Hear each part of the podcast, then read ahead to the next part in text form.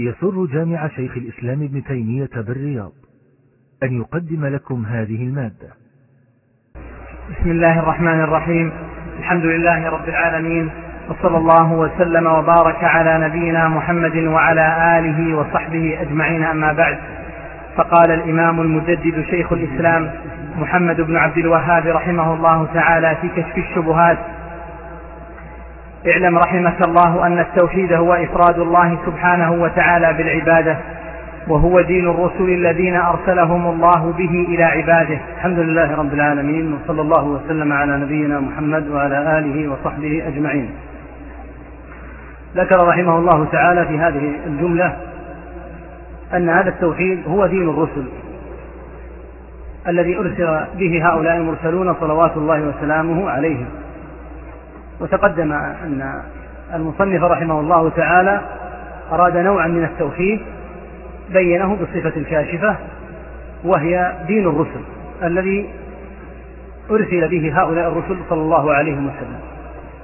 لأن الرسل كما سيأتي لم يكونوا بحاجة إلى أن يقرروا هؤلاء الذين يؤمنون بالربوبية أن يطلبوا منهم أن يؤمنوا بالربوبية لعلمهم ولعلم علام الغيوب سبحانه وتعالى أن هؤلاء مقرون بالربوبية كما سيأتي تفصيله إن شاء الله تعالى.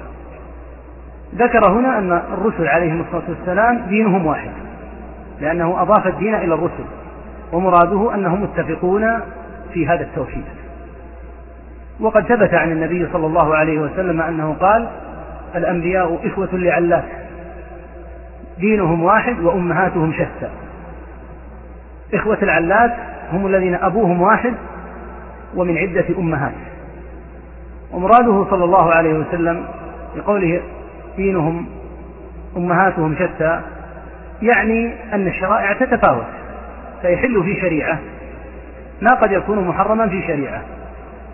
وكذلك العكس فتتفاوت الشرائع. أما الاعتقاد نفسه فيستحيل أن يتفاوت. فاعتقاد نوح هو اعتقاد محمد هو اعتقاد موسى هو اعتقاد إبراهيم هو اعتقاد شعيب صلى الله عليهم جميعا وسلم تسليما كثيرا.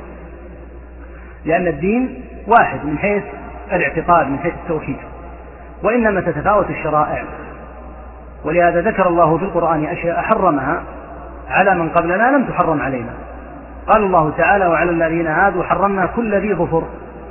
ومن البقر والغنم حرمنا عليهم شحومهما إلا ما حملت ظهورهما أو الحوايا أو ما اختلط بعظم هل عندك شيء محرم من هذا؟ هذا عند بني إسرائيل. وحرم عليهم عقوبة لهم. ولهذا قال تعالى ذلك جزيناهم ببغيهم. وقال الله تعالى في وصف نبيه صلى الله عليه وسلم الذين يتبعون الرسول النبي الأمي الذي يجدونه مكتوبا عندهم في التوراة والإنجيل يأمرهم بالمعروف وينهاهم عن المنكر ويحل لهم الطيبات ويحرم عليهم الخبائث ويضع عنهم إصرهم والأغلال التي كانت عليهم. فقد كانت بعض الأحكام على من قبلنا آثارا وأغلالا جعلها الله عز وجل عليهم عقوبة ونكالا وهكذا قال عيسى عليه الصلاة والسلام ولأحل لكم بعض الذي حرم عليكم. فالتوحيد ليس فيه اختلاف ولا يمكن أن يأتي نبي بعقيدة غير عقيدة النبي السابق. ولهذا قال ابن القيم رحمه الله في النونية فالدين في التوحيد دين واحد لم يختلف منهم عليه اثنان. دين الإله إلى أن ذكر رحمه الله قال فمن المحال بأن يكون لرسله في وصفه خبران مختلفان. مستحيل أن نوحا يخبر عن الرب بصفة فيأتي نبي آخر فينفي هذه الصفة. هذا محال مستحيل هذا الأمر. أو أن يأتي نوح عليه الصلاة والسلام بتقرير اليوم الآخر ويأتي نبي آخر بنفي اليوم الآخر. هذا من المحالات. إذا فعقيدتهم شيء واحد. فدينهم ولهذا قال دينهم عليهم الصلاة والسلام هو دين الرسل الذي أرسلوا به. دينهم واحد. فالتوحيد واحد. ولهذا أمرنا باتباع ملة إبراهيم. من لم يلقى الله بملة إبراهيم يكون هالكا. ما ملة إبراهيم هي ترك الشرك ولزوم التوحيد. ولهذا أنت تقولها في كل صباح. أصبحنا على فطرة الإسلام وكلمة الإخلاص وعلى دين نبينا محمد وعلى ملة أبينا إبراهيم حنيفا مسلما وما كان من المشركين. وهكذا هذه الحنيفية من لم يلقى الله بها من قوم موسى من قوم شعيب ومن قوم هود فهو هالك لأنها تعني التوحيد وترك الشرك. نعم. فأولهم نوح عليه السلام. فأولهم نوح. هل نوح عليه الصلاة والسلام هو أول الرسل إلى أهل الأرض؟ أم أن ثمة أنبياء قبله؟ يختار كثير من أهل العلم أن نوحا عليه الصلاة والسلام هو أول رسول. فدلوا بالحديث الصحيح الثابت حديث الشفاعة أن الناس يأتون نوحا عليه الصلاة والسلام فيقولون يا نوح أنت أول الرسل إلى أهل الأرض. وهذا حديث ثابت. منه أخذ من أخذ من أهل العلم أن أول رسول هو نوح. يأتي سؤال هنا. ألم يكن قبل نوح عليه الصلاة والسلام من أوحى الله إليه؟ بلى. ولو لم يكن إلا أبوه آدم فإن من الأمور المفروغ منها أن آدم عليه الصلاة والسلام قبل نوح وأن الله أوحى إليه. فبناء على هذا إذا قيل إن نوحا هو أول الرسل إلى أهل الأرض بهذا الإطلاق معنى ذلك أن من قبله كانوا أنبياء ولم يكونوا رسلا. هذا المعنى. واختيار شيخنا الشيخ عبد العزيز بن باز رحمه الله دونته معه في عام 1416 في خمسة عشر من الشهر الحادي عشر. قال رحمه الله آدم هو أول الرسل مطلقا. ونوح أول الرسل بعد وقوع الشرك. فالأولية هنا نسبية. يعني أن نوحا عليه الصلاة والسلام هو أول الرسل نعم لكن بعد أن حدث الشرك. أما قبل حدوث الشرك فهناك رسل قبله ومنهم آدم عليه الصلاة والسلام وعليهم أجمعين. فالحاصل أنه لا بد من الأولية لنوح في هذا سواء قيل إنه أول الرسل مطلقا أو قيل إنه أول الرسل بعد أن وقع الشرك. لأن الفترة لأن الفترة التي بين آدم وبين نوح لم يكن فيها شرك. بلا ريب أول ما وقع الشرك كما سيأتي إن شاء الله تعالى في قوم نوح. نعم فأولهم نوح. فأولهم نوح عليه السلام. أرسله الله إلى قومه لما غلوا في الصالحين. لما غلوا في الصالحين الغلو في اللغة هو مجاوزة الحد. يقال غلى الماء في القدر إذا ارتفع وتجاوز حد الإناء. هذا معنى الغلو. أما في الشرع فالمراد به مجاوزة الحد أيضا والإفراط في التعظيم إما بالقول أو الاعتقاد بحيث يتجاوز الإنسان المسلك الشرعي الرشيد في مثل هذه الأمور فيقال غلا. قد حذر الله عز وجل من الغلو ونهى عنه. قال تعالى قل يا أهل الكتاب لا تغلوا في دينكم. وإذا نهى الله عز وجل أهل الكتاب عن الغلو في الدين فليس معنى ذلك أنه يبيح الغلو لهذه الأمة. من باب أولى كما قال بعض السلف مضى القوم ولم يرد إلا أنتم أنتم مقصودون. يعني إذا بين شيء مما يتعلق بالأمم السابقة فلا ينبغي أن يقرأه المسلم غافلا عن أنه يخاطب به في الوقت نفسه فالنهي عن الغلو مطلق. فنهى الله عز وجل أهل الكتاب عن الغلو ومن غلوهم غلوهم في عيسى كما يأتي عليه الصلاة والسلام. فالحاصل أن الغلو مسلك مذموم باطل لا يحل لا من من قبلنا ولا من هذه الأمة. ولهذا ثبت عن النبي صلى الله عليه وسلم النهي عن الغلو وعما يدخل تحت مسماه وإن لم يكن بنفس اللفظ فقال عليه الصلاة والسلام فيما ثبت عنه إياكم الغلو فإنما أهلك من كان قبلكم الغلو. الغلو هو الذي يكون سببا في هلاك الأمم كما سيأتي إن شاء الله تعالى في بيان الآية. سبب وقوع الشرك هو الغلو في الصالحين وهذا السبب وهو من العجائب سبب متكرر فهو السبب في وقوع الشرك في قوم نوح كما سيأتي. وكل شرك يقع مما فيه صرف العبادة لغير الله فإنك تجد فيه نوعا من الغلو والخروج عن القصد الصحيح أوصل إلى الوقوع في الشرك بمن غلي فيه. نعم. أرسله الله إلى قومه لما غلوا في الصالحين ود وسواع ويغوث ويعوق ونسر. نعم. وآخر الرسل محمد نعم صلى في الفقرة الأولى بين رحمه الله تعالى أمر الغلو أن الغلو كان في قوم نوح كان في الصالحين. لا ريب أن الفترة التي بين آدم كما تقدم وبين نوح كانت فترة إسلام ولم يكن فيها شرك. ولهذا أنكر أهل العلم تلك الروايات الفارغة التي فيها أن أحد ابني آدم عبد الشرك أن أن أحد ابني آدم الذي قتل أخاه قام أبناؤه بوضع الهياكل والأصنام وأنهم عبدوا غير الله. قال هذا كلام باطل لأن الله تعالى لا يترك الأمة في هذه الحال لا يترك الأمة هكذا خلوا من نبي يوحي, يوحي, به يوحي إليه بشرع وبدين يغير هذا الباطل. فكان الفترة كما قال ابن عباس رضي الله عنهما كانت الفترة بين آدم ونوح عشرة قرون. هذه الفترة لم يكن فيها شرك. قال رضي الله عنه كان بين آدم ونوح عشرة قرون كلهم على الإسلام. كل هذه الفترة من القرون كانت على الإسلام. كيف وقع الشرك؟ وقع الشرك في هؤلاء القوم الخمسة. ذكرهم الله تعالى في سورة نوح وذكرهم تعالى في شكاية نوح عليه الصلاة والسلام لربه لما اشتكى قومه. وقالوا لا تذرن آلهتكم ولا تذرن ودا ولا سواعا ولا يغوث ويعوق ونسرا. في البخاري عن ابن عباس رضي الله عنهما من رواية عطاء أن ابن عباس رضي الله عنهما ذكر أن الأصنام التي كانت في قوم نوح صارت في العرب بعد ذلك. وذكر كل قبيلة وما كان عندها من أسماء هذه الأصنام وما كان عندها من هذه الأصنام. وقال في خاتمته أسماء رجال صالحين من قوم نوح فلما هلكوا أوحى الشيطان إلى قومهم أن ينصبوا إلى مجالسهم التي كانوا يجلسون فيها أنصابا وسموها بأسمائهم. ففعلوا فلما هلك أولئك وتنسخ العلم عبدت هذا الأثر رواه عطاء عن ابن عباس رضي الله عنهما تكلم أهل الحديث هل عطاء هنا هو الخراساني أو ابن أبي رباح؟ فإن كان هو الخراساني فالحديث يكون ضعيفا. وإن كان ابن أبي رباح فهو من الأئمة المعروفين وممن لقي ابن عباس رضي الله عنهما. اختيار البخاري رحمه الله تعالى يدل على تصحيحه للأثر وعلى أنه يرى أن عطاء هنا هو ابن أبي رباح. وهو الذي مال إليه الحافظ بن حجر أن عطاء هنا هو ابن أبي رباح وإن كان بعض المحدثين قال إن عطاء هنا هو الخراساني. فاختيار البخاري رحمه الله هذا الأثر وإخراجه له في كتابه في الصحيح يدل على أنه يختار أن عطاء هذا هو ابن أبي رباح رحم الله الجميع. فيقول ابن عباس أسماء رجال صالحين في قوم نوح. هؤلاء الصالحون هلكوا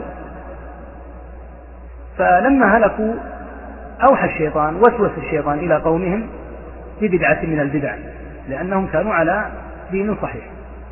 قال انصبوا إلى المجالس التي كان يجلس فيها هؤلاء الصالحون. انصبوا نصبا كما يسمى النصب التذكاري نصب يجعل في الموضع الذي كان يجلس فيه ود حتى تتذكروا ودا وعبادته وكان هؤلاء من العباد.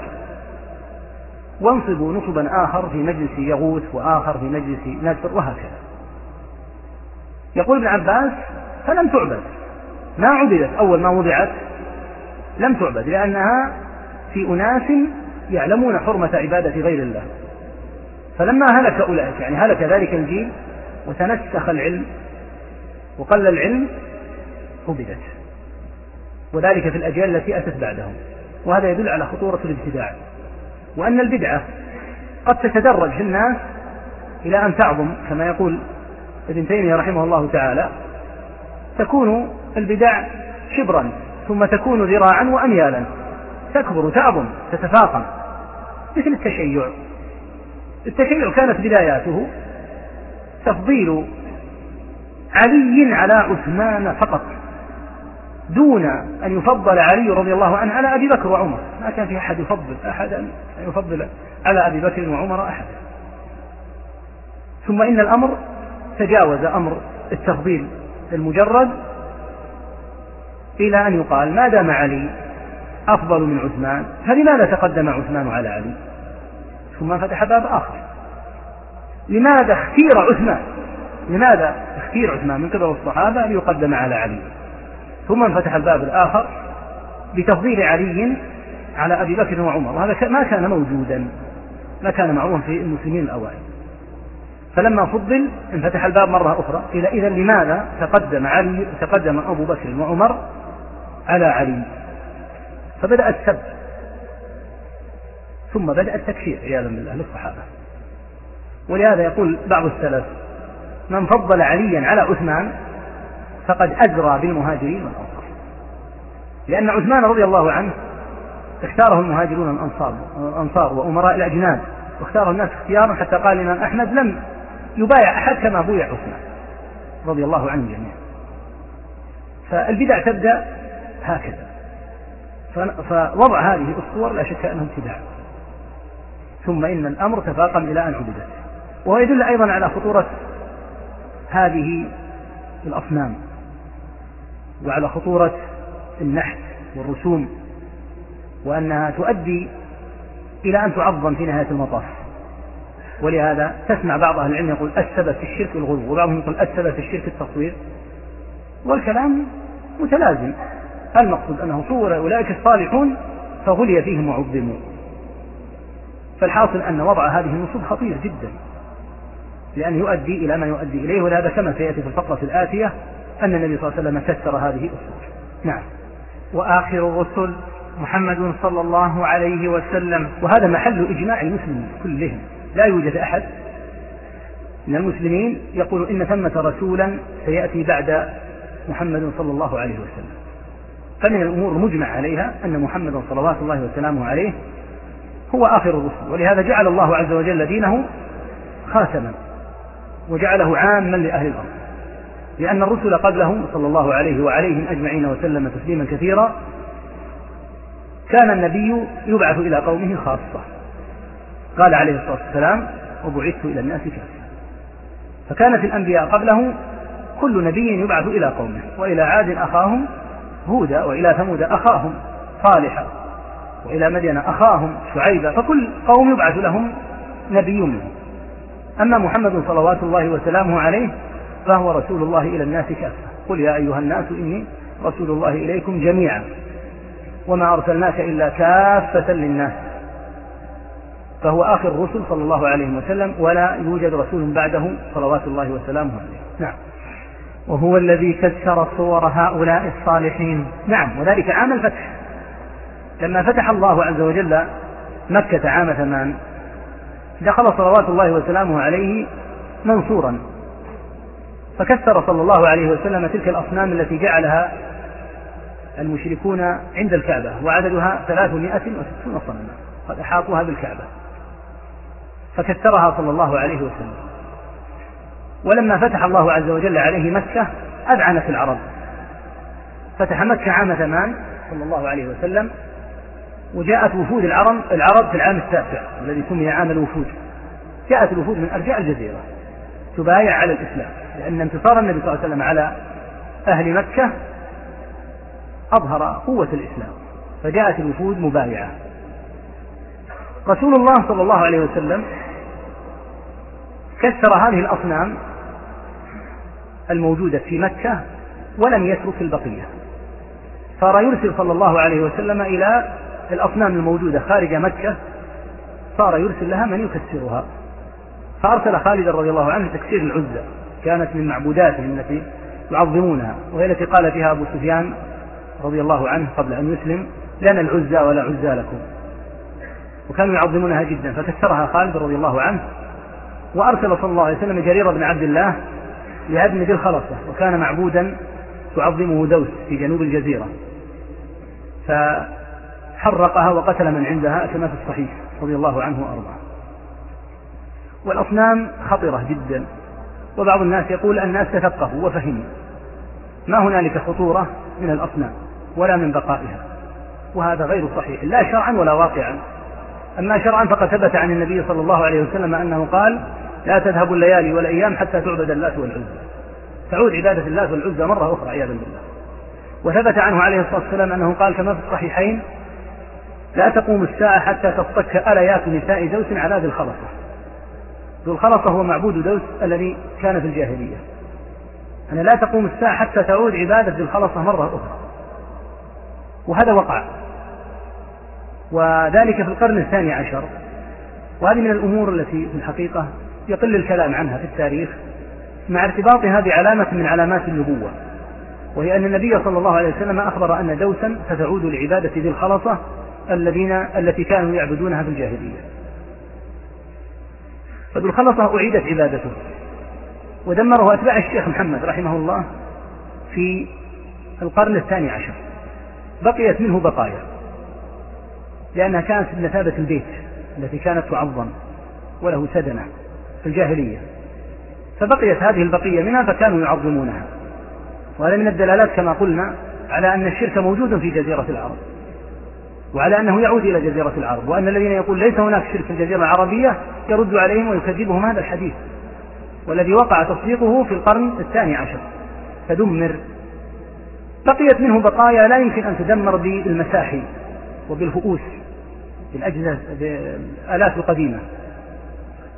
ففي عام 25 و300 ألف من القرن الماضي يعني من نحو 105 سنوات كتب ابن إبراهيم الملك عبد العزيز رحمهم الله بأنه توجد بقايا لدوس للخلاصة ففجر بالدنميت وهذا مثبت ومقرر في عام 25 و300 ألف لأن بالدنميت يمكن تكسير البقية وكسرت وانتهى أمر بالخلاصة القول بأنه لا يوجد شرك في الجزيرة العربية وأنه لا يمكن أن يكون هناك شرك وأن هناك مبالغة هذا كلام يرده مثل هذا الحديث. وهو في الحقيقة من دلائل النبوة. دلائل النبوة أن يخبر النبي صلى الله عليه وسلم عن الشيء فيقع كما أخبر صلى الله عليه وسلم.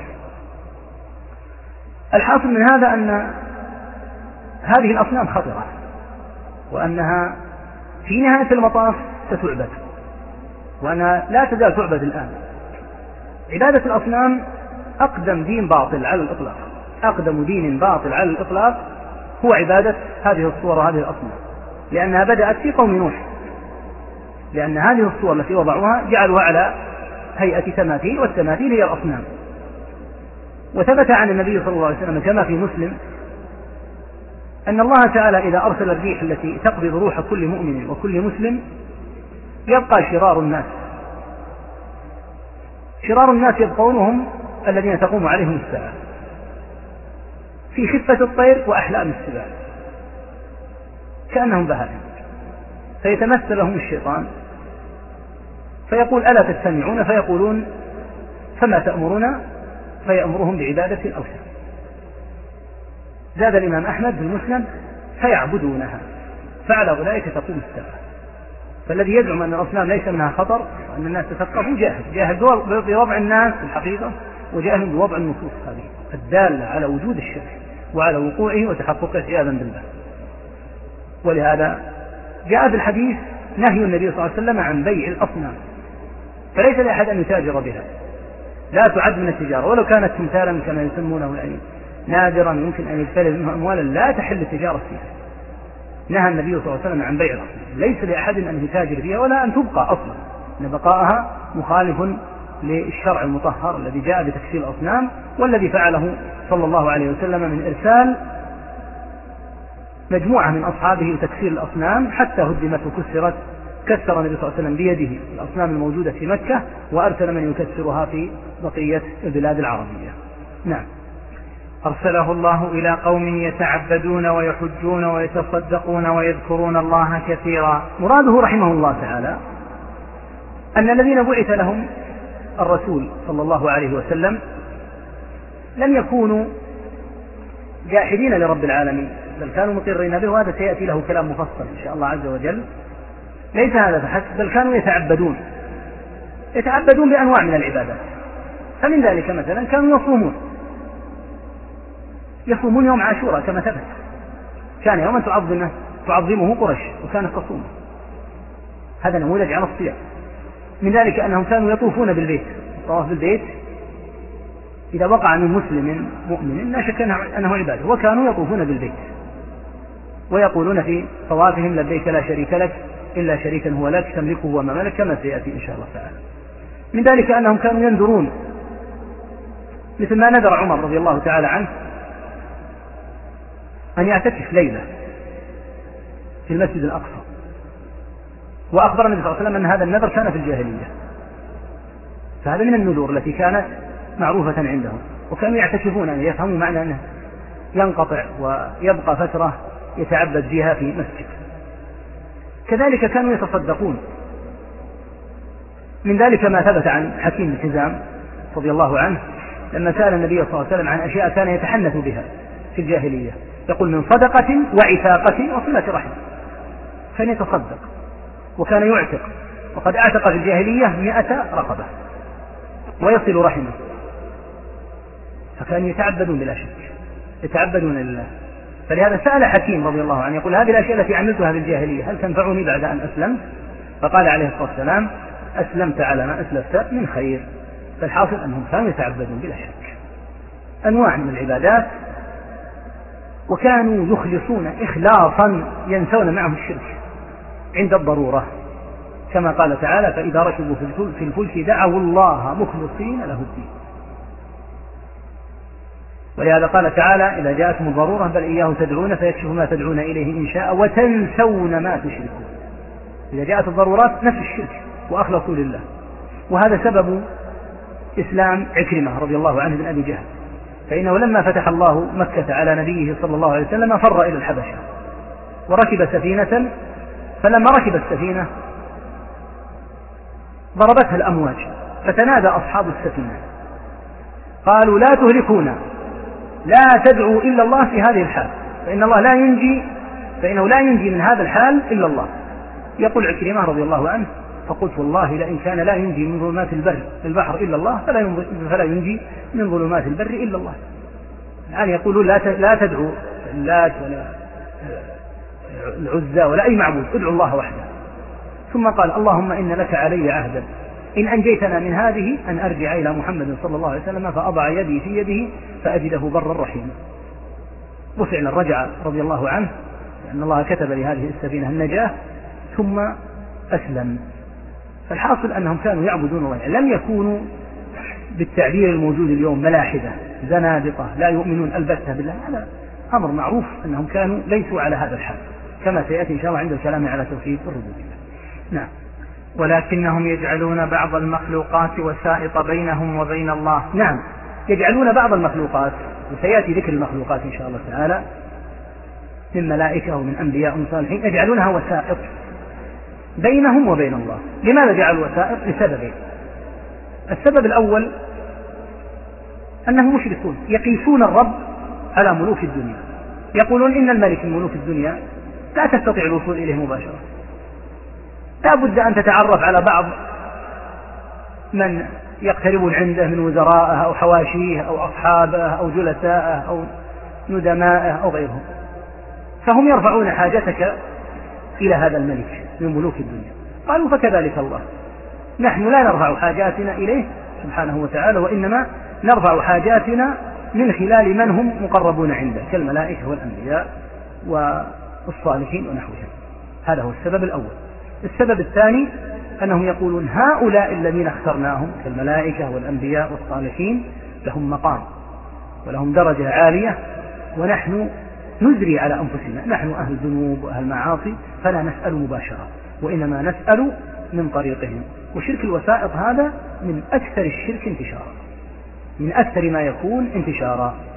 فجعلوا هؤلاء الوسائط من المخلوقات بينهم وبين الله ولهذا قال تعالى وإذا سألك عبادي عني فإني قريب أجيب دعوة الداعي إذا دعان فليستجيبوا لي وليؤمنوا بي لعلهم يرشدون.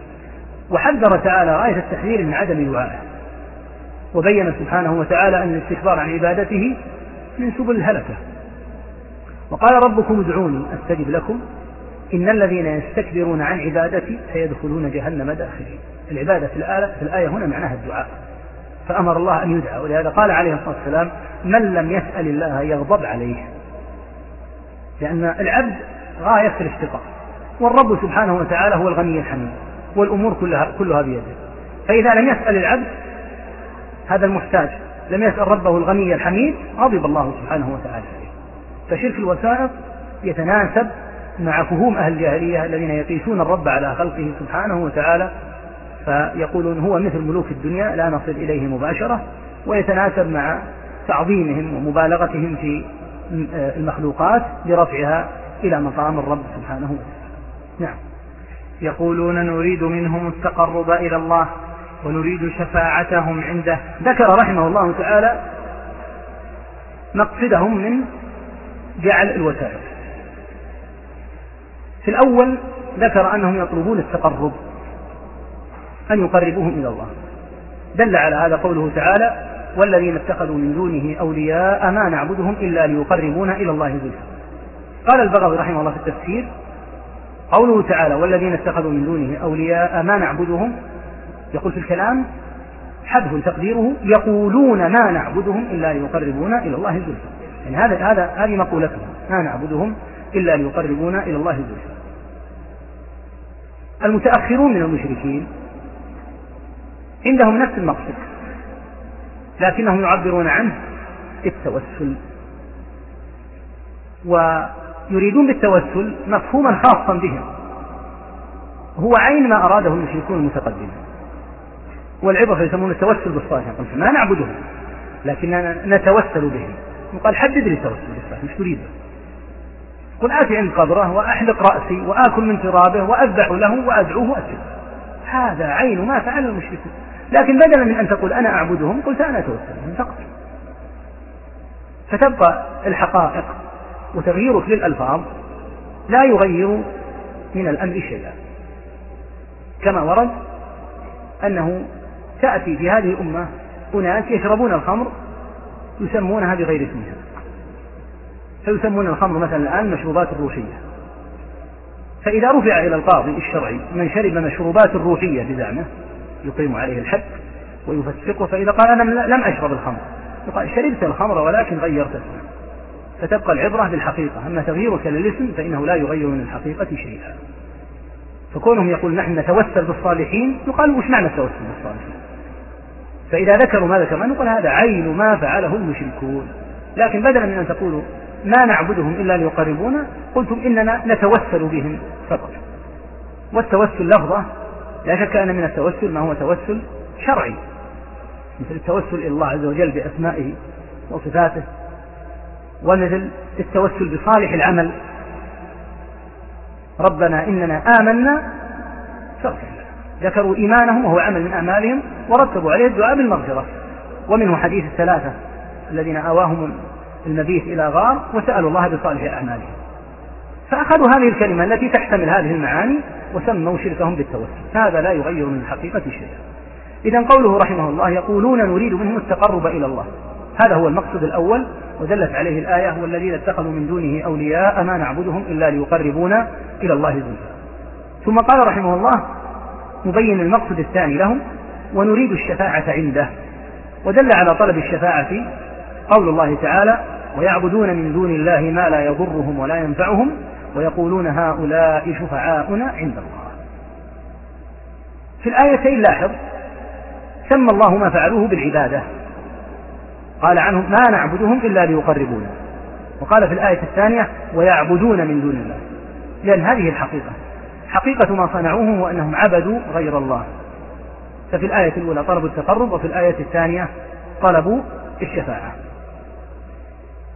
عبادتهم كما قلنا هي ما ذكرنا. الدعاء والذبح والنذر ونحوه مما كانوا يفعلونها في الجاهلية ومما قد يطلق عليه المتأخرون اسم التوسل أو أي اسم آخر. إذ العبرة بالمضمون وبالحقيقة التي ربط بها الحكم الشرعي. فأما مجرد تغيير الاسم فإنه لا يغير من الحقيقة شيئا. نعم. يقولون نريد منهم التقرب إلى الله ونريد شفاعتهم عنده. مثل الملائكة وعيسى ومريم وأناس غيرهم من الصالحين. ذكر رحمه الله بعض أصناف من يتقربون له. فذكر من الأصناف الملائكة. وذكر من الأصناف الأنبياء عليهم الصلاة والسلام. وذكر أيضا الصالحين. يقول نحن نطلب من هؤلاء. فقال مثل الملائكة وعيسى. عيسى من الأنبياء وأناس من الصالحين. ويأتي بإذن الله عز وجل الكلام على هذه الفقرة مدلل عليها لاحقا إن شاء الله نعم. فبعث الله إليهم محمدا يجدد لهم دين إبراهيم عليه السلام. نعم دين إبراهيم ولا أبيهم دين إبراهيم. في بعض النسخ دين أبيهم إبراهيم لأن إبراهيم عليه الصلاة والسلام هو أبوهم فهم من ذرية إسماعيل ابن إبراهيم عليه الصلاة والسلام. بعث الله محمدا يجدد هذه الملة الحنيفية التي أمرنا باتباعها أمر محمد صلى الله عليه وسلم بأن يتبع ملة إبراهيم. أن اتبع ملة إبراهيم حنيفا. أمر بهذا. وهو الذي مثل ما تقدم في الذكر السابق وبين أنك تقول في الصباح تتقرب إلى الله. أصبحنا على فطرة الإسلام كلمة الإخلاص وعلى دين نبينا محمد وعلى ملة أبينا إبراهيم. فمحمد صلى الله عليه وسلم في جانب التوحيد جدد لهم ما كان عليه إبراهيم عليه الصلاة والسلام. نعم. فبعث الله إليهم محمدا يجدد لهم دين أبيهم إبراهيم عليه السلام. ويخبرهم أن هذا التقرب والاعتقاد محض حق الله. نعم. محض حق الله.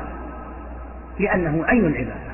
هذا التقرب الذي يتقربون به لغير الله عز وجل وهذا الاعتقاد الذي اعتقدوه في هؤلاء المعبودين هو محض حق الله لأنه هو العبادة. حق الله كما في حديث معاذ. أتدري ما حق الله على العباد وما حق العباد على الله؟ فلما جاء ذكر حق الله قال حق العباد على حق الله على العباد أن يعبدوه ولا يشركوا به شيئا. فهذا الذي يفعلونه هو حق لله ولهذا سمي ما فعلوه شركا. نعم.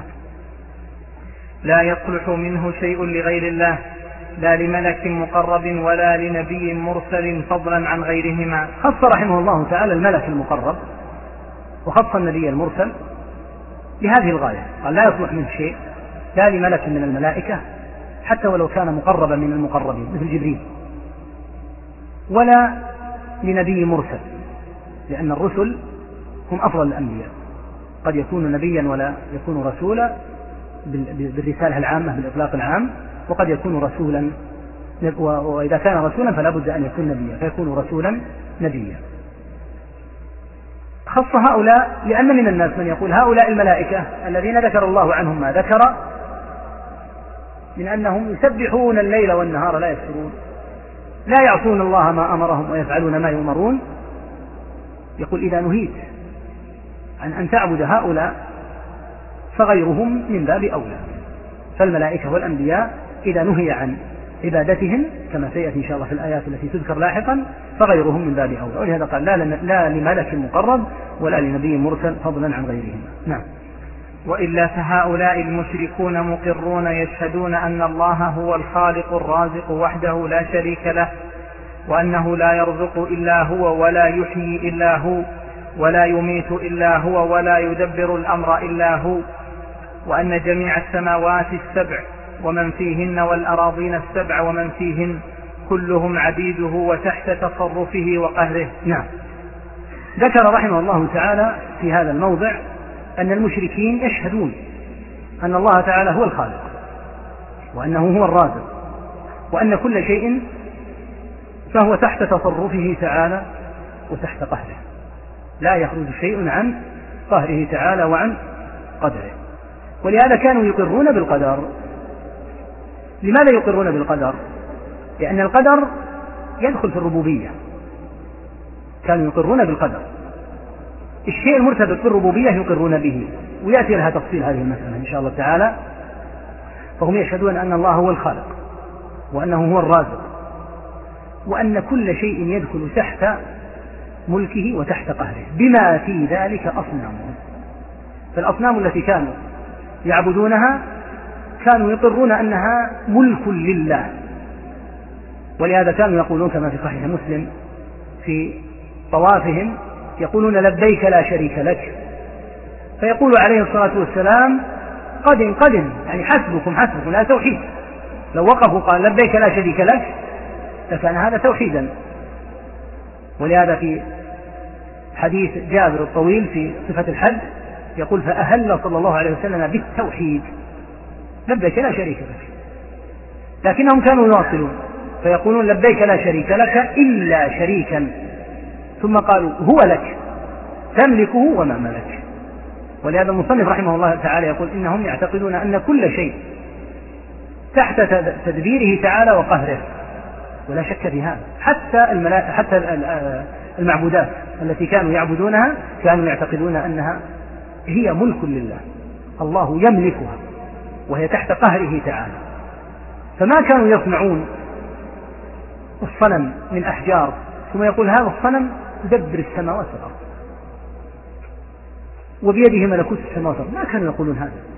ولهذا جاء عن عمر رضي الله عنه أنه ربما صنع الصنم من تمر ثم أكله إذا جاء. لأنهم يعلمون أن هذه الأصنام التي نحتوها بأيديهم يعلمون أنها يستحيل بعد أن صنعوها بأيديهم أن تكون هي التي تدبر السماوات والأرض. فيقولون إنها مملوكة لله تعالى. ذكروا أن هذه الأصنام تنحت في زعمهم على صور من يتقربون إليه. فيزعمون أن هذا الملك الذي يتقربون إليه ولا يستطيعون الوصول إليه يرضى منهم أن ينحتوا صنما على شكله في زعمهم على هيئته. فإذا أرادوا عبادة الملك ليقربهم إلى الله في حاجة من حاجاتهم هم لا يجدون هذا الملك يأتون عند الصنم الممثل. على ذلك الملك في زعمهم؟ فيتقربون إليه. ولهذا يزعمون أنهم يتقربون إلى الملائكة من خلال التقرب إلى الصور التي نحتوها كأنها هي الملائكة عليهم الصلاة والسلام. وهكذا المعظمين وهكذا المعظمون الآخرون في زعمهم. هذه خرافات وخزعبلات المشركين نعم هذا أمر مفروغ منه لكن هذا حقيقة حالهم. أنهم ما كانوا يعتقدون أن هذه الأصنام تخلق وترزق وتحيي وتميت وتدبر الأمر من قال هذا فقد افترى ولم يصدق كما سيأتي في الآيات لأنهم يعتقدون أن الذي يخلق ويرزق هو الله. قد يكون عندهم كما سيأتي شيء من الشرك بها من حيث اعتقاد أن لها قدرة معينة جعلت فيها كما يعتقدون مثلا في النجوم أنها تكون سببا في أنها هي التي تتصرف في الأمطار لكن ينبغي أن تعرف أن هذا وفق هذا الاعتقاد عندهم. أن أمر الخلق والرزق والتدبير أنه بيد الله سبحانه وتعالى كما سيأتي في الآيات. وإذا وجد شيء من الشرك شركهم من جهة النجوم ونحوها أو الشرك المتعلق عندهم هم بالذات في الطيارة ونحوها فلا يخرج عن هذا الأصل. لا يعتقدون أن لله شريكا يساميه في خلقه وتدبيره وأنه تكون الأمور على يده دون الله. هذا غير موجود عندهم بلا أدنى شك. ويأتي الدليل على هذا إن شاء الله. نعم. فإذا أردت الدليل على أن هؤلاء المشركين الذين قاتلهم الذين قاتلهم رسول الله صلى الله عليه وسلم يشهدون لله هذه الشهادة فاقرأ قوله تعالى قل من يرزقكم من السماء والأرض أم من يملك السمع والأبصار ومن يخرج الحي من الميت ويخرج الميت من الحي ومن يدبر الأمر فسيقولون الله فقل أفلا تتقون فسيقولون فسيقولون الله فقل أفلا تتقون نعم. فسيقولون الله فقل أفلا تتقون نعم. وقوله قل لمن الأرض ومن فيها إن كنتم تعلمون سيقولون لله قل أفلا تذكرون قل من رب السماوات السبع ورب العرش العظيم سيقولون لله قل أفلا تتقون قل من بيده ملكوت كل شيء وهو يجير ولا يجار عليه إن كنتم تعلمون سيقولون لله قل فأنا تسحرون. رحمه الله ذكر هاتين الآيتين وذكر في غير هذا الكتاب آيات أخرى. هذه الآية الجامعة الشاملة في سورة يونس. قل من يرزقكم من السماء والأرض أم من يملك السمع والأبصار ومن يخرج الحي من الميت ويخرج الميت من الحي. ثم جاءت الآية بقية الآية ومن يدبر الأمر. تدبير الأمر كله فسيقولون الله. في الآية ذكر الرزق وذكر ملك السمع والأبصار وذكر إخراج الحي من الميت وإخراج الميت من الحي وذكر الأمر الجامع. وهو تدبير الأمر.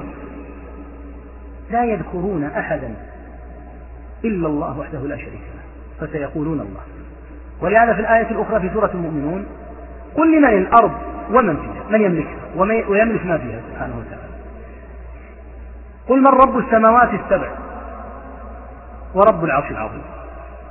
قل من بيده ملكوت كل شيء ملكوت على صيغة فعلوت من الملك صيغة مبالغة. مثل رهبوت فيها مبالغة. مبالغة من الملك. من الذي بيده الملكوت؟ من الذي بيده الملك سبحانه وتعالى؟ وهو يجير ولا يجار عليه. إذا أجار أحدا سلم ولكن إذا أراد أحدا فيستحيل أن يجار إذا طلبه الله تعالى. ما عندهم إلا جواب واحد. أن الذي إليه كل هذه الأمور هو الله. ولهذا تأمل الآيات هذه وما مثلها من الآيات تجد أنها تختم باستفهام إنكاري. فسيقولون الله فقل أفلا تتقون؟ فأنا تسحرون؟ أفلا تذكرون؟ أفلا تتقون؟ هذا الاستفهام إنكار. قال أهل العلم من المفسرين إن الإنكار هنا مرده أن من أقر أن هذه الأمور لله فقد لزمه ألا يعبد إلا هو. ولهذا من أساليب القرآن الاستدلال بتوحيد الربوبية الذي أقروا به على التوحيد الذي جحدوه هو توحيد العبادة. إذا كنت تعتقد أن رزقك وملك السمع والأبصار وإخراج الحي من الميت وإخراج الميت من الحي وتدبير الأمر كله ما في السماوات وما في الأرض وأن رب السماوات السبع ورب العرش العظيم وأن الذي يملك الأرض وما فيها والذي بيده الملكوت سبحانه والذي يجير وهو الذي لا يجار عليه هو الله. فقد أقررت أن ما سواه عبد لأن المتصرف في كل هذا هو الله. فكيف يا عبد تعبد عبدا مثلك؟ هذا وجه الاستنكار في هذه الآية. إذا كان ما سوى الله عبدا وكل شيء هو ملكه. فكيف تصرف العبادة إلى عبد مثلك؟ فلهذا جاء استفهام الإنكار في مثل هذه المواطن إنكارا عليهم. كيف يعبدون غير الله تعالى مع إيقانهم بأن تصريف هذه الأمور إنما هو لله رب العالمين؟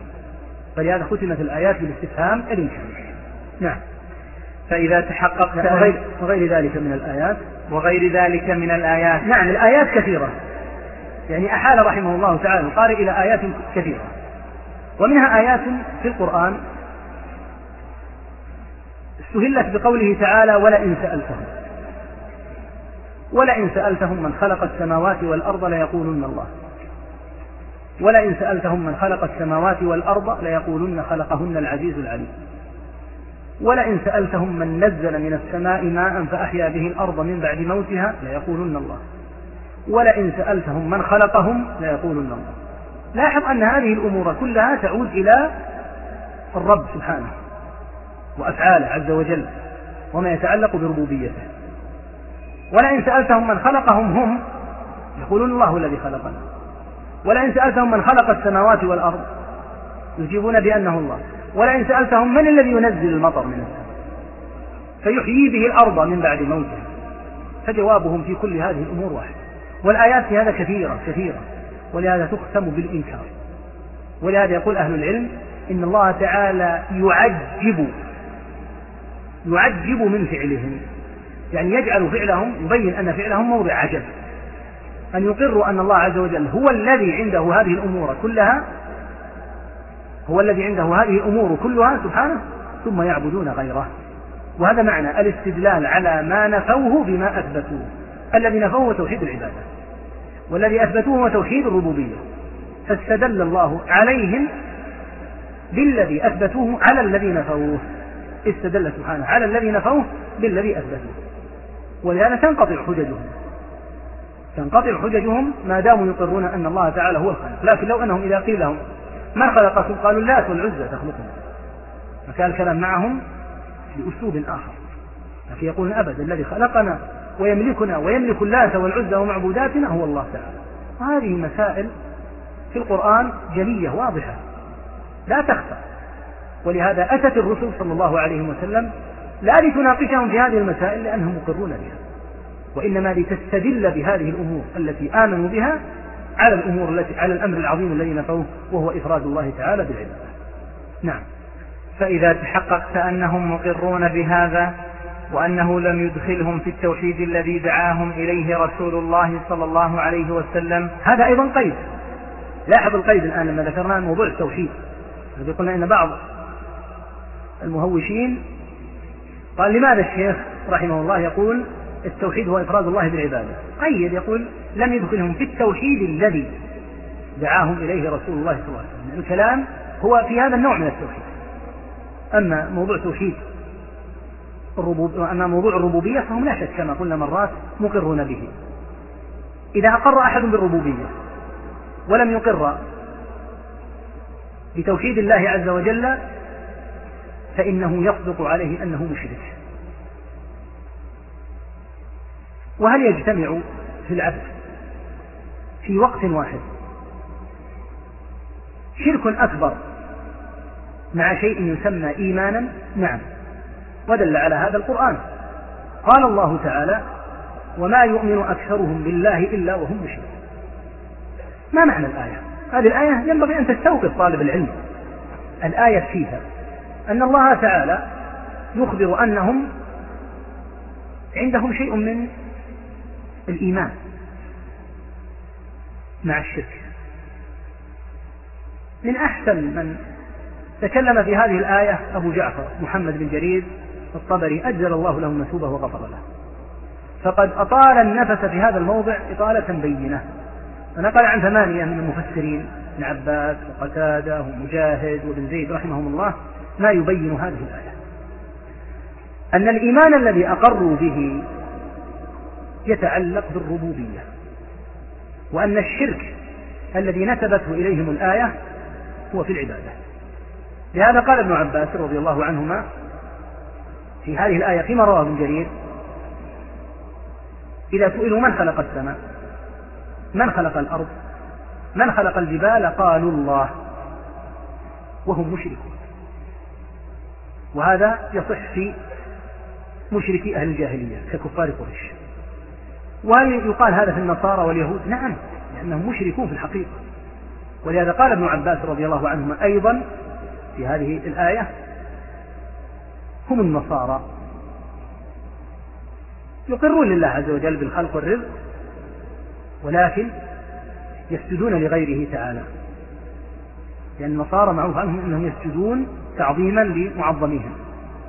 فذكر أن هذه الآية يصح أن يقال إنها شاملة لليهود والنصارى ومشركي أهل الجاهلية لأن الجميع مشركون. ولهذا هذا النوع من الإيمان لا ينفعهم جميعا.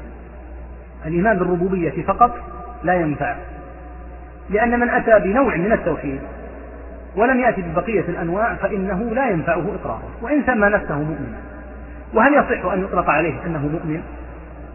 لا يصح. لا يصح أن يطلق على مثل هذا المؤمن أو أنه مؤمن وإن أقر بالربوبية. لكنه مشرك. لأن الشرك مأخوذ من الشركة. من الشركة. أشرك بين الله وبين غيره.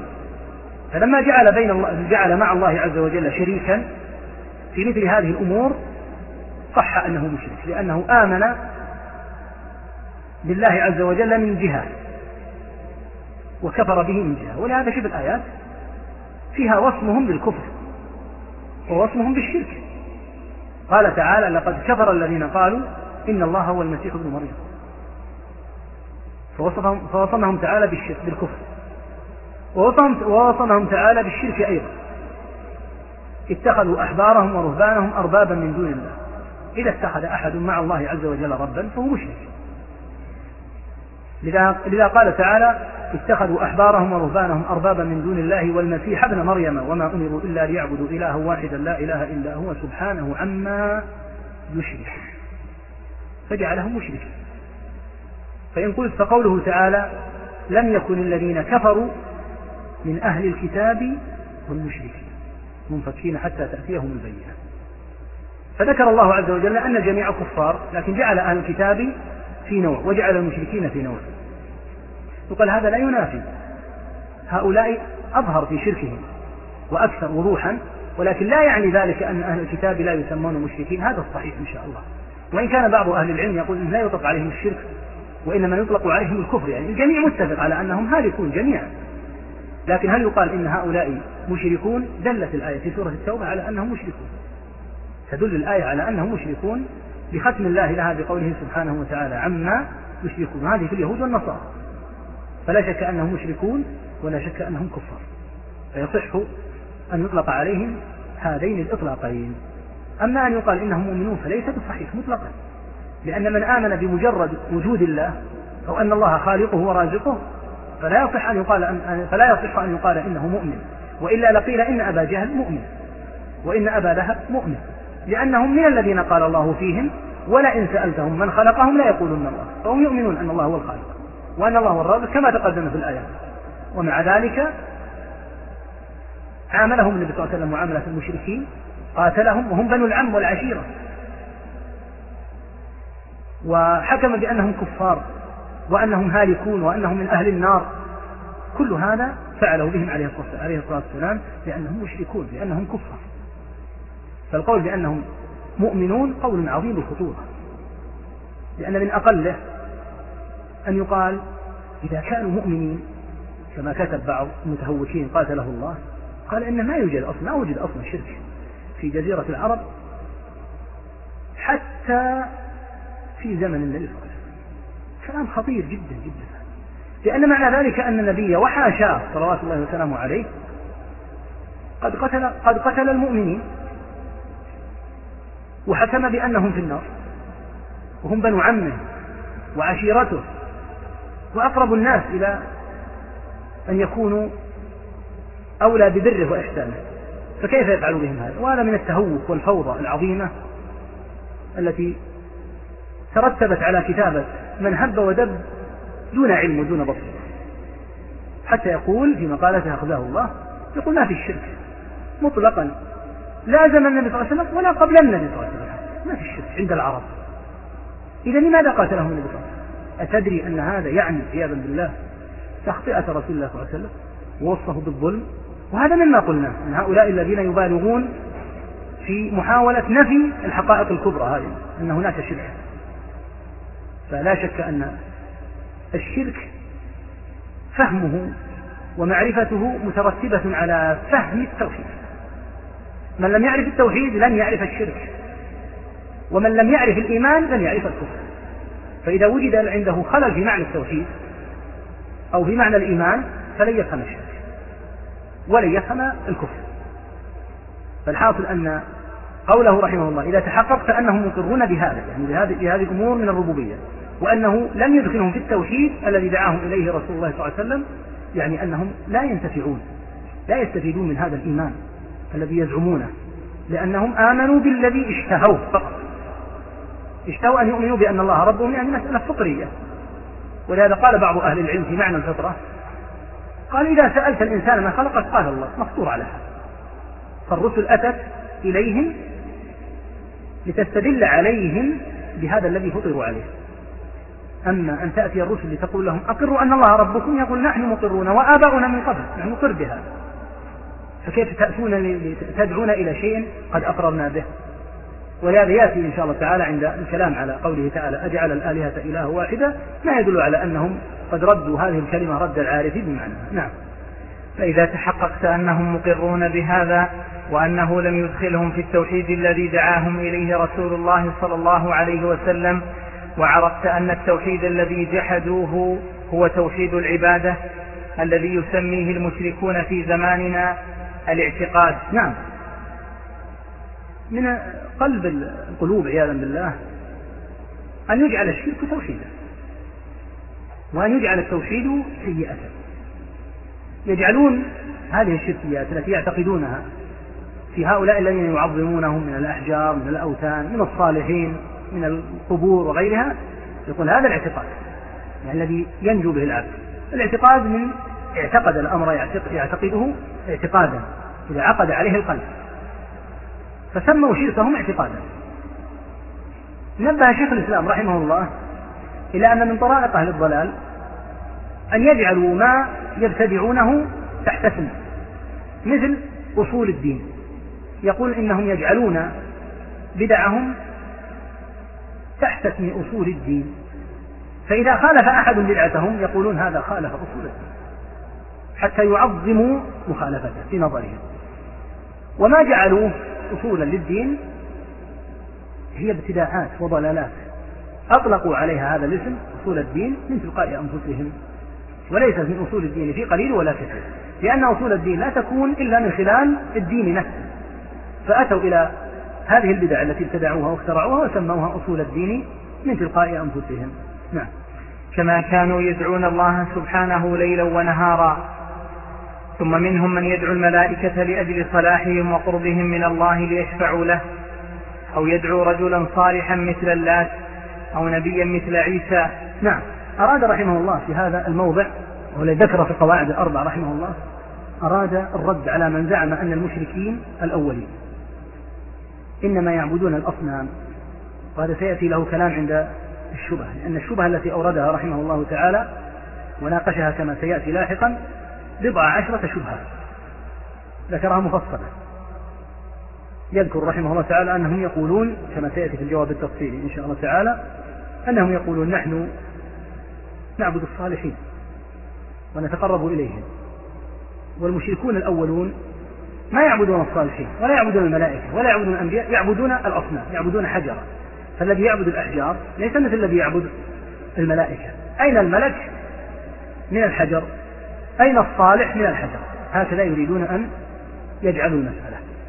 فأراد رحمه الله أن يبين أن المشركين الأولين أن منهم من كان يعبد الملائكة ويدعوهم من دون الله ومنهم من كان يدعو الأنبياء ومنهم من كان يدعو الصالحين. ذكر الله تعالى عبادة الملائكة في قوله ويوم يحشرهم جميعا ثم يقول للملائكة أهؤلاء إياكم كانوا يعبدون؟ قالوا سبحانك أنت ولينا من دونه. بل كانوا يعبدون الجن لأنهم أمروهم بعبادة الملائكة. فكانوا يعبدون الملائكة ويزعمون أنها أن الملائكة بنات الله أخذهم الله. فذكر تبارك وتعالى عبادة الملائكة وأن منهم من يعبد الملائكة. من قال إنهم لا يعبدون إلا الأصنام؟ بل يعبدون الملائكة. وذكر تعالى عبادتهم للأنبياء. قال تعالى وإذ قال الله يا عيسى ابن مريم أأنت قلت للناس اتخذوني وأمي إلهين من دون الله؟ قال سبحانك الآية. فذكر تعالى أن منهم من يدعو ويعبد الملائكة الأنبياء. والنصارى كفرهم أتاهم من جهة أنهم قالوا في عيسى عليه الصلاة والسلام القولة العظيمة عياذا بالله. أن عيسى عليه الصلاة والسلام ابن الله أو الله أو ثالث ثلاثة فعظموا عيسى عليه الصلاة والسلام. ولهذا قال صلى الله عليه وسلم لا تطروني. كما أطرت النصارى ابن مريم لأنهم أخرجوها عن نطاق العبودية وعبدوا. إنما أنا عبد فقولوا عبد الله ورسوله. فحذر النبي صلى الله عليه وسلم الأمة أن تفعل مثل ما فعلت النصارى لأن النصارى أخرجت عيسى عليه الصلاة والسلام عن نطاق العبودية وجعلوه معبودا. فحذر النبي صلى الله عليه وسلم أمته من ذلك. ولهذا ذكر الله عز وجل النهي عن عبادة الملائكة والأنبياء معا. وبين أن عبادة الأنبياء والملائكة كفر. قال تعالى ولا يأمركم أن تتخذوا الملائكة والنبيين أربابا. أيأمركم بالكفر؟ أيأمركم بالكفر بعد إذ أنتم مسلمون؟ فدل على أن عبادة الملائكة أن عبادة الملائكة كفر. وعلى أن عبادة الأنبياء كفر. لأن الشرك إذا وقع بأن صرفت العبادة لغير الله فإنه لا يؤبه ولا ينظر إلى الذي أشرك به. لا يقال والله الذي يعبد الشجر والحجر هذا مشرك لكن لا تقارنه بالذي يعبد عيسى. بلى كلهم مشركون لأنهم صرفوا العبادة لغير الله. فإذا صرفت العبادة لغير الله تعالى تحقق. الشرك لأن كل من في السماوات ومن في الأرض عبيد لله عز وجل مهما علت رتبته. أعظم الناس أعظم بني آدم على الإطلاق مكانه هو محمد بن عبد الله صلى الله عليه وسلم. ولهذا قال أنا سيد ولد آدم. ثم قال ولا فخر. يعني أنا لا أفخر ولكن أخبركم بواقع الحال أنه خير بني آدم عليه الصلاة والسلام. ومع ذلك سماه الله بالعبد. سبحان الذي أسرى بعبده. أليس الله بكاف عبده وأنه لما قام عبد الله حتى يعلم أن الجميع عبيد لله تعالى. ولهذا لما قال قوم يا سيدنا وابن سيدنا ويا خيرنا وابن خيرنا قال عليه الصلاة والسلام قولوا بقولكم. أو بعض قولكم ولا يستهوينكم الشيء. أنا محمد عبد الله ورسوله. والله ما أحب أن ترفعوني فوق منزلتي التي أنزلني الله عز وجل. منزلته أنه عبد الله ورسوله. فلا يبالغ في هذه المبالغة. وكان يأبى عليه الصلاة والسلام ما هو أقل من الموجود في حقه من المبالغة. فأبى عليه الصلاة والسلام أن يرفع فوق قدره لأنه أتى أصلا لنحو الشرك وفعل ذلك صلى الله عليه وسلم. فلا يمكن أن يكون مقرا لهذه الشركيات. ولهذا أخبر عليه الصلاة والسلام دعا ربه اللهم لا تجعل قبري وثنا يعبد وكان وهو في الموت صلى الله عليه وسلم ينازع الموت وكان وكان قد شدد عليه صلوات الله وسلامه عليه في الوعك في الموت لأن أجره بأجر اثنين صلى الله عليه وسلم. فقال وهو كذلك معه خميصة عليه الصلاة والسلام. كساله أعلم يضع على وجهه من شدة النزع صلوات الله وسلامه عليه فإذا اغتم بها اشتد عليه أمر النفس كشفها. فقال وهو يموت صلى الله عليه وسلم. لعنة الله على اليهود والنصارى. اتخذوا قبور أنبيائهم. شو المناسبة؟ المناسبة قالت عائشة في بقية الحديث يحذر ما صنعوا يحذر أن يصنع به مثل ما فعل باليهود والنصارى. فهل أحد أبلغ من رسول الله صلى الله عليه وسلم في البيان والوضوح وهو يموت يحذر الأمة صلى الله عليه وسلم. وقبل أن يموت بخمس عليه الصلاة والسلام خطر في الأمة كما في حديث جندب. وحذر الأمة من أن يتخذوا قبره مسجد. صلوات الله وسلامه عليه. فبلغ البلاغ المبين وأبرأ ذمته صلى الله عليه وسلم وقطع المعذرة. فكون الناس يبالغون هذا ذنبهم هم أما هو صلى الله عليه وسلم فقد أبان الحق. فإن أبى المشركون إلا عبادته فهذا صنيعهم الخبيث وقد صنعوه مع غيره ممن قبله فهم الملومون. أما هو صلوات الله وسلامه عليه فقد أدى ما عليه عليه الصلاة والسلام. ولا عجب فقد عبد غيره عبد عيسى صلوات الله وسلامه عليه ويتبرأ من عابديه بين يدي رب العالمين في القيامة.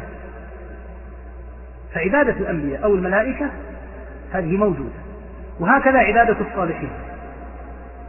ذكر رحمه الله ذكروا في عبادة الصالحين مثل قوله تعالى في سورة الإسراء قل ادعوا الذين زعمتم من دونه فلا يملكون كشف الضر عنكم ولا تحويلا أولئك الذين يدعون يبتغون إلى ربهم الوسيلة.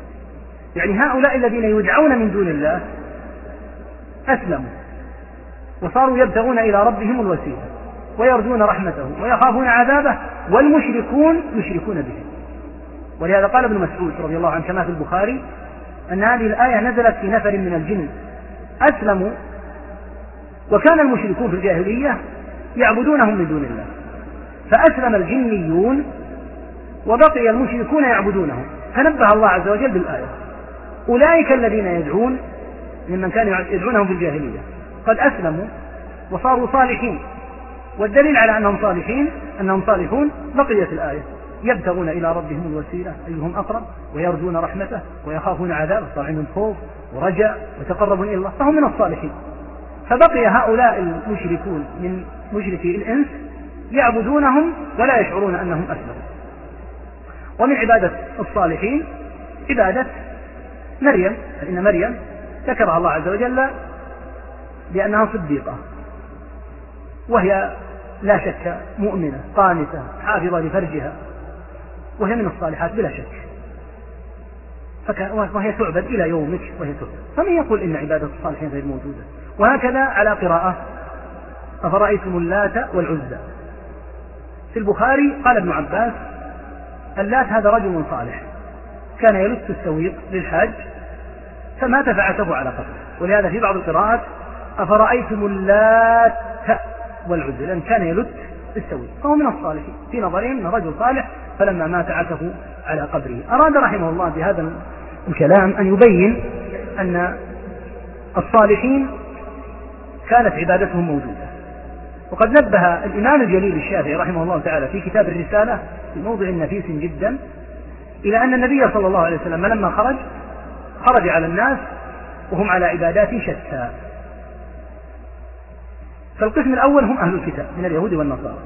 والقسم الثاني من يعبدون غير الله. بأنواع العبادات. فجعل الجميع رحمه الله الشافعي جعل الجميع في قسم. جعل المشركين كلهم في قسم. ولم يختلف من هو اللي يعبد النبي أو الذي يعبد الملك أو الذي يعبد الحجر أو الذي يعبد الصالح أو الذي يعبد الشجر أو الذي يعبد الكوكب جعلهم جميعا مشركين. هذا واقع الحال. إذا وقعت عبادة غير الله عز وجل بأي كان فإن هذا هو الشرك المحض. ولهذا قال القسم الأول من كانوا من أهل الوثنية أيا كان المعبود والقسم الثاني من كانوا من أهل الكتاب من اليهود والنصارى. يقول الأخ سجود التحية هل هو شرك أكبر أم شرك أصغر؟ فإذا كان أحدهما وقد قررنا أن عقيدة الأنبياء واحدة فلماذا جاز في شريعة دون أخرى؟ هذه المسألة مما ينبغي أن يضبط لأن بعض الناس يقول إن يوسف وهو نبي من أنبياء الله. قد سجد له يعقوب وهو نبي من أنبياء الله. فلماذا يكون السجود شركا في هذه الشريعة في دين في دين النبي صلى الله عليه وسلم؟ ويمنع منه النبي صلى الله عليه وسلم معاذا لما سجد ونهاه؟ وكان في السابق موجود. بل لماذا أمر الله به الملائكة أن يسجدوا لآدم فيقال شرك السجود بأن يسجد لغير الله عبادة. هذا عند جميع الأنبياء شرك مخرج من الإسلام بلا أدنى ريب. لا تختلف في هذا الشرائع أما السجود فنص القرآن على أن الذي وقع لآدم هو على سبيل الإكرام.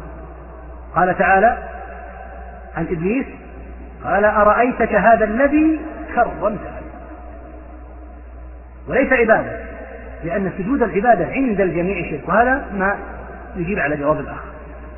سجود العبادة عند الجميع شرك لأن الناس يسجدون لله عز وجل عبادة. لكن في الشرائع قبل ذلك كان يباح أن يسجد لغير الله. على سبيل على سبيل التحية. وإن كان بعض أهل العلم قال إن السجود السابق لم يكن سجودا بمعنى وضع الجبهة على الأرض. وإنما المراد به مجرد الانحناء. هذا اختاره بعضهم. قال ولم يكن السجود الذي هو وضع الجبهة على الأرض وأيا كان. فما دام على سبيل التحية فقط فإنه لا يمكن أن يقال إنه شرك. لكن في هذه الشريعة جاءت الشريعة الكاملة بمنع حتى الانحناء حتى مجرد الانحناء أثناء اللقاء. لا يحل. فضلا عن السجود. إذا الذي تجتمع في جميع الأنبياء المنع من سجود العبادة. هذا مفروغ منه. لكن في الشرائع قبله كان هناك نوع من الإكرام هو السجود كما أنه قد يوجد مثلا مثل تأتي إلى رجل فتقبل بين عينيه نوعا من الإكرام فتتباوت فهذا فهذا النوع من الإكرام منع في هذه الشريعة وسدت الذريعة إلى أن يتخذ وسيلة للشرك بالله. ذكرتم أن الأصنام ستعبد في جزيرة العرب. فكيف تقول إن الشيطان قد يئس أن يعبد في جزيرة العرب؟ هذا الحديث صحيح. وقد أجاب عنه أهل العلم بما يجمعهم بقية الأحاديث. يعني ينبغي أن تجمع الأحاديث. النبي صلى الله عليه وسلم أخبر أن الشيطان قد يئس. قال أهل العلم ومن أقوى الوجوه أن المراد أن الشيطان قد قد يئس أن يعبده أصحاب النبي صلى الله عليه وسلم. وإن كان ورد المصلون في جزيرة العرب لماذا؟ لأن أصحاب محمد صلى الله عليه وسلم قد أحسن صلى الله عليه وسلم تربيتهم. فهو من أعظم الناس أعظم هذه الأمة إيمانا بعد رسوله صلى الله عليه وسلم. وقال آخرون إن النبي صلى الله عليه وسلم أخبر عن ماذا؟ أخبر عن يأس الشيطان. وليس إخباره عن يأس الشيطان بدليل على أنه لا يقع قالوا والدليل؟ أن النبي صلى الله عليه وسلم قال لا تقوم الساعة لا تذهب الليالي والأيام حتى تعبد اللات والعزى وثبت عنه عليه الصلاة والسلام قوله لا تقوم الساعة حتى تصطك أليات نساء دوس على ذي الخلصة معنى تصطك الأليات يعني المقاعد في أثناء الطواف حين يطوف الناس تصطك إلية هذا بإلية هذا يعني أثناء الطواف يعني أنهم يطوفون عليه طوافا وهذا يدل على أن الطواف من فعل المشركين هذا يدل على أن الطواف لا أخبر صلى الله عليه وسلم بشيء واحد عنهم وأنهم يطوفون. فهذا يدل على أن الطواف من أفعال بغير الكعبة من أفعال المشركين.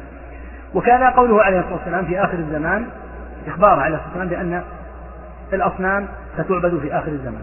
وهكذا قوله عليه الصلاة والسلام لا تقوم الساعة حتى يلحق حي من أمتي بالمشركين وحتى يعبد قبائل من أمتي أصلا. فكيف نترك هذه الأحاديث الصحيحة الثابتة؟ بل يقال يجمع بين هذا الحديث بما ذكرناه وبين الأحاديث الأخرى لأن النبي صلى الله عليه وسلم إما أنه يتحدث عن الصحابة فيخبرهم وبالفعل لا يمكن أن يوجد في الصحابة مشركون قطعا بل لم يوجد في الصحابة بدعة واحدة. لا يقال إن في الصحابة خارجية ولا إن في الصحابة قدرية. لم يكن فيهم رضي الله عنهم أحد عنده هذا الابتداع فضلا عن أن يكون عنده شرك. أما وقوع الشرك ففي زمن علي رضي الله عنه وأرضاه. أتى السبئيون وسجدوا ودعوه من دون الله وقالوا أنت ربنا وفي البخاري أن علي رضي الله عنه أتي بقوم من الزنادقة فأحرقهم. وبسند حسنه الحافظ أن هؤلاء أتوا إلى علي رضي الله عنه لما خرج إلى الصلاة فقالوا أنت ربنا فقال ويحكم أنا عبد أمرض وآكل وأشرب. فظن أن موعظته رضي الله عنه كفى ذهب إلى المسجد. يقول لك رب؟ قال لست برب. أبين لكم أني لست برب إني أمرض فظن أن الأمر انتهى. فلما من الرب قالوا إنهم عند الباب. قال ويحهم ما يقولون؟ قالوا يقولون إنك ربنا فخرج إليهم وقال والله لئن لم تعودوا لأقتلنكم قتله. ما قتله أحد أو كما قال رضي الله عنه. فأبوا فخد الأخاديد رضي الله عنه وهذا أمر معروف وثابت عنه واضرم النار. قال إما أن تعودوا وإما أن اقذفكم فيها فتقحموا عياذا بالله. ورموا أنفسهم رميا وهم السبائيه هؤلاء ليسوا مشركين؟ هل يقول قائل هؤلاء ليسوا بمشركين وعلي رضي الله عنه أحرقهم حرقا وهم يقول لعلي أنت ربنا. فلا ينبغي أن يقال ما يقع الشرك مطلقا لا يقع. ولهذا المصنف الشيخ محمد بن الوهاب رحمه الله وضع بابا باب ما جاء أن بعض هذه الأمة ذكر البخاري قبله رحمه الله قال باب تغير الزمان حتى تعبد الأوثان. في الصحيح في كتاب الفتن. وذكر حديث لا تقوم الساعة حتى تتكى عليات النساء دوس. عن أبي الخلص وهكذا الباب الذي وضعه الإمام الشيخ محمد رحمه الله تعالى أن بعض أن أن الشرك يقع في هذه الأمة وذكر عدة من الأدلة من ضمنها هذا الحديث ومن ضمنها حديث ثوبان وغيره. يقول بعض أن الأصنام التي تكسر هي التي يخشى من عبادتها والدليل أن الصحابة عندما فتحوا البلدان لم يكسروا الأصنام والدليل أنها موجودة حتى الآن تريدهم أن يكسروا أصنام مصر يا أخي تريدهم أن يكسروا تلك الأصنام التي لا يمكن أن تحطم بالفؤوس. يعني هؤلاء الذين يقولون الصحابة لم يكسروا الأوثان الأوثان. وش يستدلون به؟ يستدلون بالموجود مثلا في مصر مستحيل هذه. جبال لو جلسوا فيها يكسرون بفؤوسهم الأيام المتوالية بل السنين المتوالية ما استطاعوا. فالمقصود أن الشيء الذي باليد يقدر عليه. ولهذا قلنا لك أن هذا الخلط الموجود في جزيرة العرب في الجنوب كسره أتباع الشيخ محمد رحمه الله في القرن الثاني عشر بالفؤوس وبالمساحب ولم يتمكنوا من إكماله إلا لما أتت الآلات الحديثة فأكمل تدميره بالديناميت يسأل عن سب الصحابة سب الصحابة رضي الله عنهم بلية عظيمة والواقع فيها لا شك أنه قد وقع في خلاف جلي صريح للقرآن الذي فيه الثناء الجلي على الصحابة رضي الله عنهم فساب الصحابة ومكفرهم لا شك أنه مضاد للقرآن مضادة صريحة. هذا أمر مفروغ منه. يسأل عن الألعاب التي تكون على شكل دب أو إنسان. هذه تكلم أهل العلم عما يسمى بألعاب الأطفال. إذا كان فيها شيء منهم من رأى الترخيص فيها. قالوا لأن عائشة رضي الله عنها كان عندها شيء من هذا وهي صغيرة كان عندها خيل له أجنحة. وأن النبي صلى الله عليه وسلم أقرها وابتسم لما قال ما هذا؟ قالت خيل. قال وما هذه الأجنحة؟ قالت له وكان صغير. قال أما علمت أن سليمان كانت له خيل له أجنحة. فتبسم صلى الله عليه وسلم. ما علمت رسول الله. فضحك عليه الصلاة والسلام من كلامه. قالوا فإقرار النبي صلى الله عليه وسلم إقرار النبي صلى الله عليه وسلم لها هذا يدل على أن الأطفال وضعهم خاص. فهذه ألعاب الأطفال. ومنهم من قال بل الأدلة تدل على عموم النهي وهذا كان في الأول فينبغي الحذر وإذا وجدت ألعاب يمكن أن تزال يعني الرؤوس منها وتبقى الألعاب بدون هذه الرؤوس.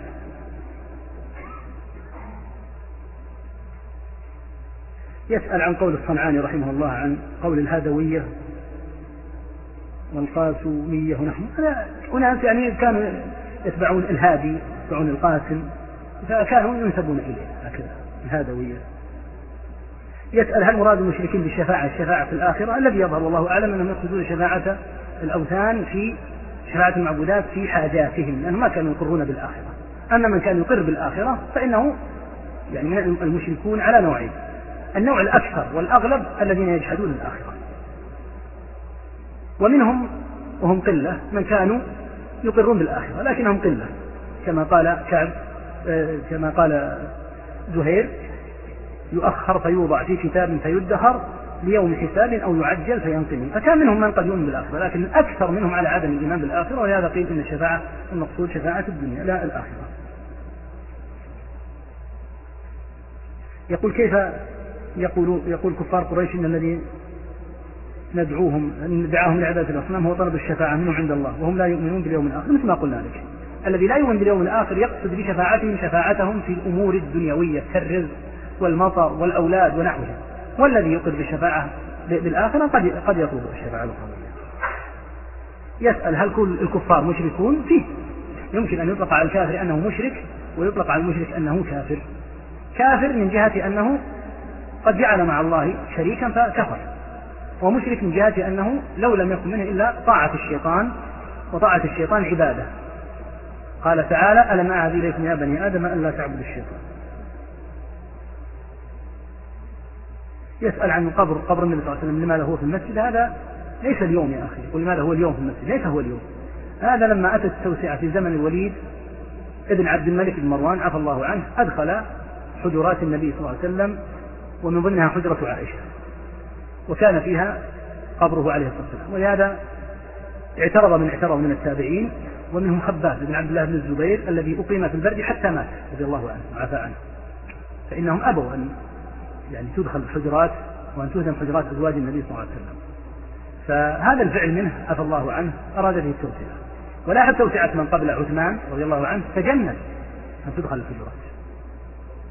ففعله عفى الله عنه أدى إلى أن بعض الناس يقول هذا القبر في المسجد يجوز أن تكون القبور في المساجد. هذا لم يكن فعل الصحابة رضي الله عنهم بل دفن النبي صلى الله عليه وسلم في حجرة عائشة. ولهذا قالت كما في الصحيح ولولا ذلك لأبرز قبره غير أنه خشي أو خشي أن يتخذ مسجدا فلم يدفن النبي صلى الله عليه وسلم في البقيع لا دفن حيث مات صلى الله عليه وسلم. ولهذا في الصحيح أيضا في البخاري أن عمر رضي الله عنه لما طعن استأذن عائشة أن يدفن مع النبي صلى الله عليه وسلم ومع أبي بكر. لماذا يستأذن عائشة؟ لأن النبي صلى الله عليه وسلم دفن في حجرتها فقالت رضي الله عنه كنت أريده لنفسي يعني هذا الموضع ولا أوثرنه به اليوم على نفسي. هذا في البخاري. فلما جاءت التوسعة زمن الوليد أدخل هذه الحجرات فظن بعض الناس أن هذا القبر أدخله الصحابة. مستحيل أن يفعله الصحابة. بعد نهي النبي صلى الله عليه وسلم لهم قبل أن يموت بخمس وهو في السياق يموت صلى الله عليه وسلم أخبر بهذا لم يفعله.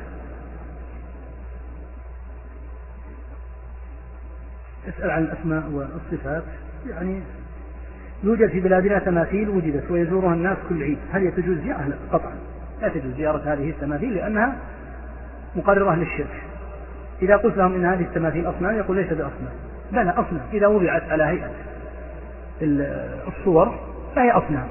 لا شك أنها أصنام وهذا الصنيع الأول الذي صنعه آه، قوم نوح. فإنهم في البداية كانوا يتخذونها على سبيل تذكيرهم بالعبادة ثم عبدت. والله أعلم. وصلى الله وسلم.